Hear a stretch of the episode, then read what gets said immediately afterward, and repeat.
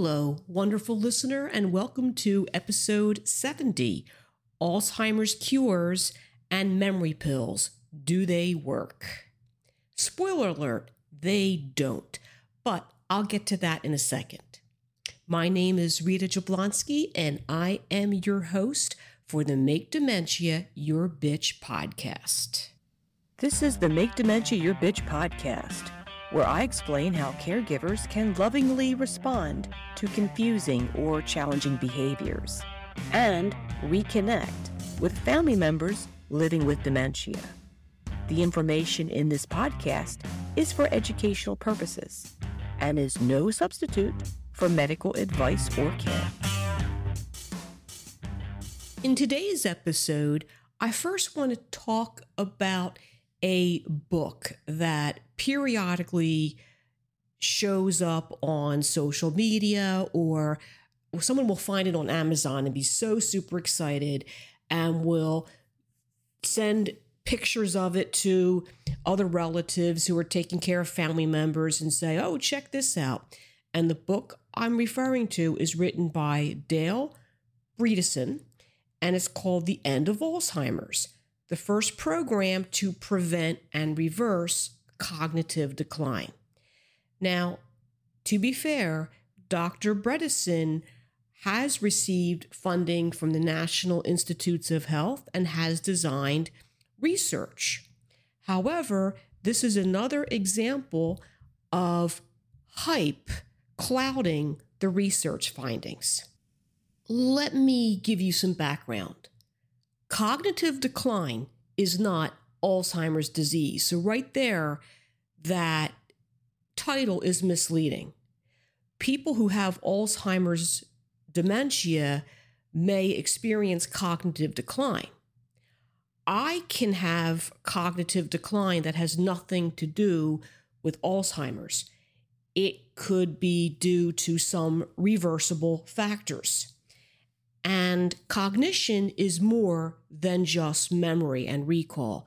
Cognition involves attention, concentration, executive abilities like planning and implementing. It involves judgment and retrieval. Anything that anything that interferes with any of those domains are going to cause cognitive issues. So, for example, last night I had some trouble sleeping because Amira and Lady Gray, they're, they're, they're getting better, by the way. It's only been almost three months now that Lady Gray joined our family, but Lady Gray likes to sneak under the covers. And Amira is still not sure if she wants to share her bed with the newest addition. So Lady Gray happily snuck under the covers last night, was all curled up, and Amira was snoring. And somewhere in the middle of the night, Amira figured out that Lady Gray was in bed. And next thing I know, World War III erupts, and both Lady Gray and Amira are going at it. With uh, Lady Gray's under the covers, Amira's trying to jump on her. Lady Gray runs out, Amira takes off, and I'm wide awake because they also managed to take the comforter off the bed. Lady Gray jumped on the bureau to escape Amira, took out my tray with all my jewelry on it. So, you know, about two o'clock in the morning at the Jablonski household, it sounded like a tornado got loose in my room. Therefore, I didn't sleep real well. And this morning, because I was tired, I had trouble with paying attention and concentrating. It wasn't cognitive decline, it was just a situation. So we all have that. And those of you who are parents, you know that your kids, you think they're listening, but they're not, and they're just going, mm hmm, or they're just automatically responding. And then you ask them later, why didn't you clean your room? I asked you to clean your room, and they have no recall so many life factors and daily factors can cause fluctuations in those domains that all contribute to cognitive abilities. The next thing I want to talk about is that we know there are protective factors to prevent Alzheimer's dementia and how and there's also protective factors that can prevent cardiovascular disease which is vascular dementia. But getting back to some possible protective factors for Alzheimer's dementia, studies have shown correlations between higher levels of education and lowered risk. Now, correlation is not causation, it just means two things happen. Physical activity is protective. A diet rich in antioxidants has shown to be protective. Anti inflammatory drug use over time has found to be somewhat protective, as are cholesterol lowering drugs and the following of the Mediterranean diet, which then gets back to a diet rich in antioxidants and foods that are not inflammatory. And if you don't know, the Mediterranean diet is a way of eating that in which a lot of your fats come from plant sources like olives. The diet is rich in lean proteins, especially fish and chicken, and also rich in fruits and vegetables. And those are all great ways of eating. Now, we know there are known contributors to fuzzy thinking insufficient quality or quantity of sleep. I was fortunate. That was one night, and hopefully tonight they'll be calmer. But if you consistently get poor sleep, both poor quantity and poor quality, you do have some issues with your cognition. Vitamin deficiencies are known to cause problems with cognition, especially B12 and D3. Hypothyroidism, that is a thyroid gland that isn't working very well. When your thyroid gland isn't producing enough of your thyroid hormone, a lot of your body systems slow down, including your ability to think and process. Poor oxygenation can cause problems with thinking. It makes sense. There's no, there's not enough oxygen getting to the neurons. So people with chronic lung disease and people with anemia may have times that if they were given neuropsychological testing, they may not do so well. Low blood sugar causes problems thinking. Anxiety and depression interfere with cognitive abilities, and that is well known and has been demonstrated across so many studies, especially depression in older adults. And high homocysteine levels have been shown to contribute to fuzzy thinking. And you're saying, what is homocysteine? It is an amino acid found in your blood plasma.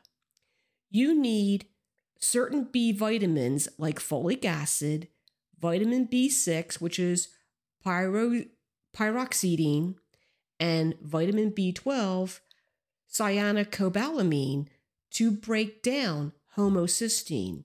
So, a diet that is deficient in your vitamin Bs will cause elevated amounts of homocysteine. And if you have too much, homocysteine is thought to scar the inside of blood vessels and cause clots and blockages. And that contributes to what's called vascular dementia, which is the damage to blood vessels in the brain.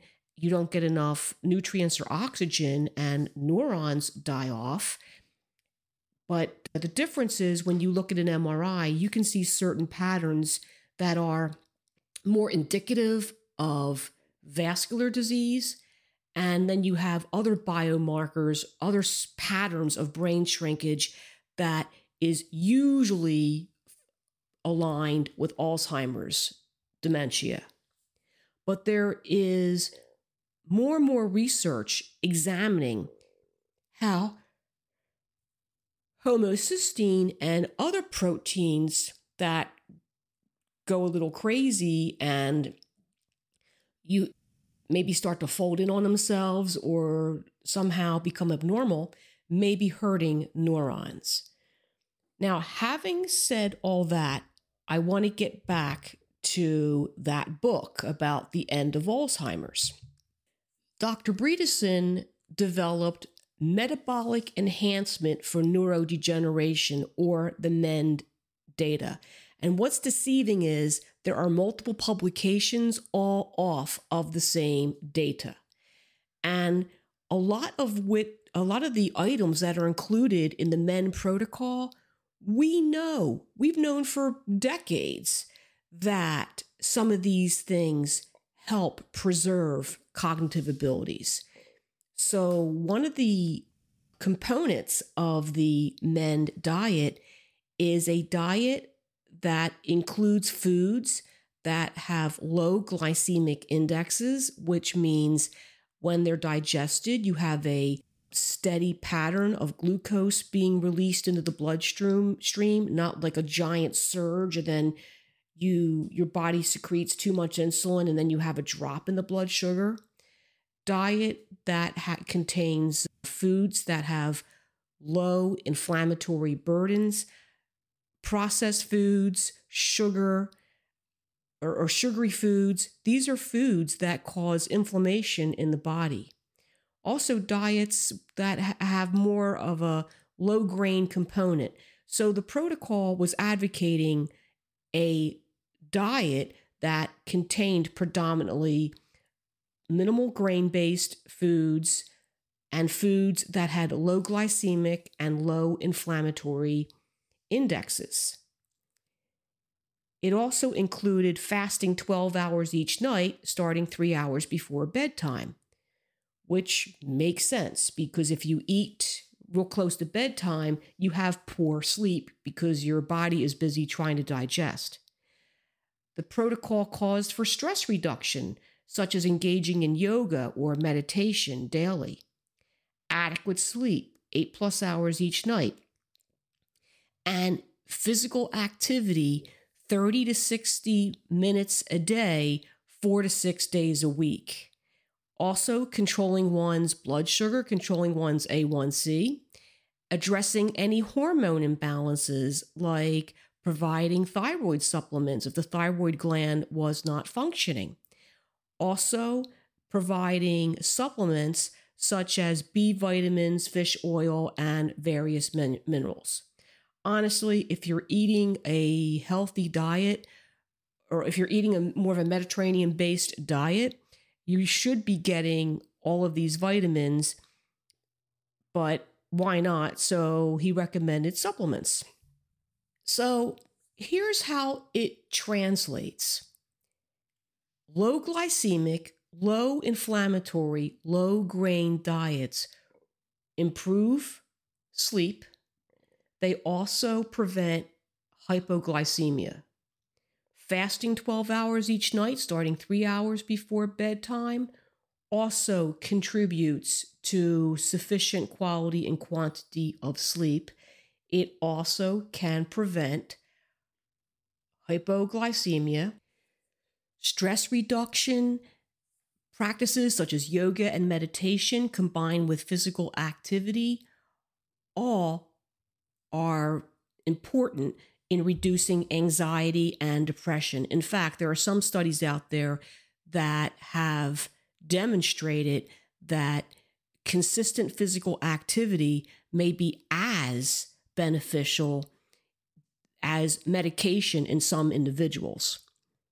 Adequate sleep, eight plus hours each night, that addresses the risk for fuzzy thinking of insufficient quality and quantity of sleep. Controlling A1C is also important for brain health and cardiovascular health in the brain addressing hormone imbalances fixes any cognitive slowing due to hypothyroidism. And also, last but not least, Supplements such as B vitamins and fish oil can also contribute to lowering homocysteine levels. Okay, I'm going to take a quick break, and when I come back, I'm going to talk more about the MEND protocol and some of the studies that were published that tested this protocol. The studies that, or rather, the study that Dr. Bredesen reported involved 10 people. Now, a study with 10 people, that's called a pilot. And what one is supposed to do is follow up with a randomized clinical trial in which individuals are with uh, cognitive impairment or probable Alzheimer's would get the sham treatment or usual care while others are on the protocol and you compare what happens between the two. But this study had 10 subjects and six were classified as mild cognitive impairment and four were those with probable Alzheimer's disease. Those individuals who were classified as having mild cognitive impairment performed better on neuropsych testing after they followed this protocol. And let's face it, I've done neuropsychological testing because I was part of a study and we always go through the study procedures ourselves to make sure there's no screw ups or anything. And the neuropsychological testing was several hours. And if you go into one of these things with inadequate sleep, not feeling so hot, you're not going to do real well. Your performance is going to be less than it normally would be. So what so anyway, the people did better on neuropsych testing and those with probable Alzheimer's dementia, all four, did better on screening tests. But here's the thing doing slightly better doesn't necessarily mean there's a clinical difference. There's something called the Montreal Cognitive Assessment, and I use that a lot when people first come into the, the clinic because the Montreal Cognitive Assessment Test, or the MoCA, it does a really good job of testing all of the domains, especially executive function, which the mini mental state exam doesn't really do a great job capturing executive abilities. And the average for the four people, they went from a 19, which is the, which indicates the MoCA is a screening test, and a score of 19 indicates an abnormal performance on the MoCA. The highest you can have on a MoCA is 30 points, and anything 26 points or lower indicates the need for further evaluation and testing. But the average changed from a 19 to a 21. That is known as a clinically insignificant finding because simply recalling an extra word or drawing a cube a little better can change your score. It's not like it, it took the MoCA scores and they went from scores indicating actually moderate dementia to scores indicating mild. And I am simplifying this a bit because you don't look at just one score and say, oh, yes, they're mild, moderate, or severe. But again, a, MoCA score of 19 improving to 21 isn't that big of a deal. It's like having high blood pressure, and instead of 150 over 80, you now improve to 145 over 80, but you're still in the danger zone for high blood pressure. It didn't cure your blood pressure. So when you look at the details of the published findings, while that was nice because it indicated that there are factors that affect cognition, and those factors can be improved with certain lifestyle changes, no one's Alzheimer's was cured. Another topic I want to talk about are the products that you see on television, on commercials, claiming to dramatically improve memory, to make people sharper. In 2019, the FDA took action against 17 companies for illegally selling products claiming to treat Alzheimer's disease. This is big business. And some of these supplements were nothing more than caffeine, so the people felt more alert. But if you're taking caffeine pills, of course you're going to feel more alert. Another product I want to address because I have people in the clinic asking me all the time is Prevagen. Prevagen's active ingredient is called apoaequorin, and it is a protein derived from jellyfish.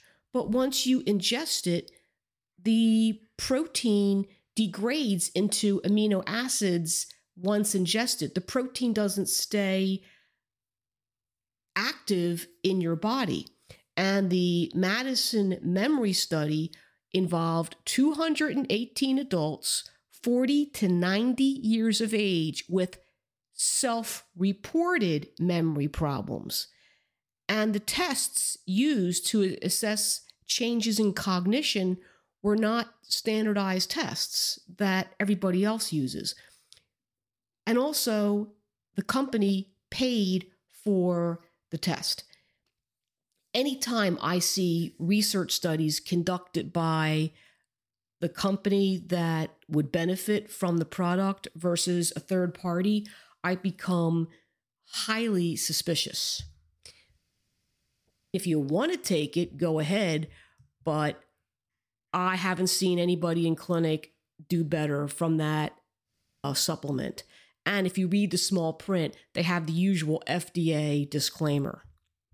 Another interesting question I get asked a lot is what about the ketogenic diet and or the modified Atkins?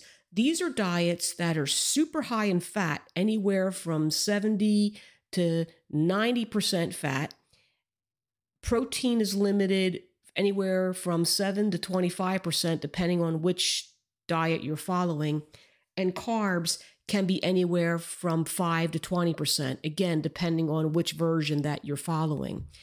And there are people out there who've lost lots and lots of weight with ketogenic diets. The concern is these diets, especially if you're using them in someone living with dementia, you uh, run the risk, you increase the risk of dehydration, hepatitis, pancreatitis, low blood sugar, and low salt, low sodium, or hyponatremia, both of which increase confusion. And long term use of ketogenic diets increased risks for hypertriglyceridemia, which is higher triglycerides, which increase a risk for stroke and heart disease, high levels of cholesterol, which also increase risk for stroke and heart disease, reduced bone mineral density, kidney stones, and increased risk of death from irregular heartbeat. So, again, there might be some benefits to lowering carbohydrate intake, but not to the point of going into ketosis. So, for those who are thinking, oh, the ketogenic diet will help improve my brain function. Not necessarily. Your best bet is the Mediterranean diet, lots of fruits, fresh fruits and vegetables, physical activity, and enough sleep and handling stressors. All the things grandma told you to do years and years ago. Thank you for listening to episode 70, and I hope you found this information helpful if you are dealing with dementia behaviors and you're feeling overwhelmed, or if you have a family member who you are watching struggle as a caregiver, I do have some openings for individuals for one on one coaching. With one on one coaching, I use a program called Click Meeting. It's very similar to Zoom. up to four participants can participate plus me. And this is really great because in many families, it might be several adult children, or it might be a couple of siblings, or some mix of family members who are all involved in the care of the person living with dementia. And this way, everyone's hearing the same thing and we can all get on the same page. And one hour of a consultation with me may save you months and months of aggravation. If you are interested in working with me, you can email me. I have my email in the show notes below. It, rita.jablonski at gmail.com. I record the sessions and send you a link to them so you can listen to what we discussed and watch the recorded video over and over again to help you address the problem. If you like the podcast, but you would prefer to have all this information at your fingertips in an easy to find format, my book, Make Dementia Your Bitch, is also available on Amazon. And February 17th will be its one year anniversary of being published and available on Amazon. Can't believe it's been a year. Okay, everybody. Take care of yourselves, and together we're going to make dementia our bitch. I hope you found this podcast helpful. Please rate and review on your favorite podcast platform so other dementia caregivers can find this podcast.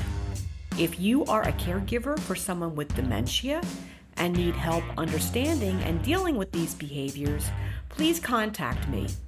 You can find me on Facebook, Make Dementia Your B, or email me info at makedementiayourbitch.com.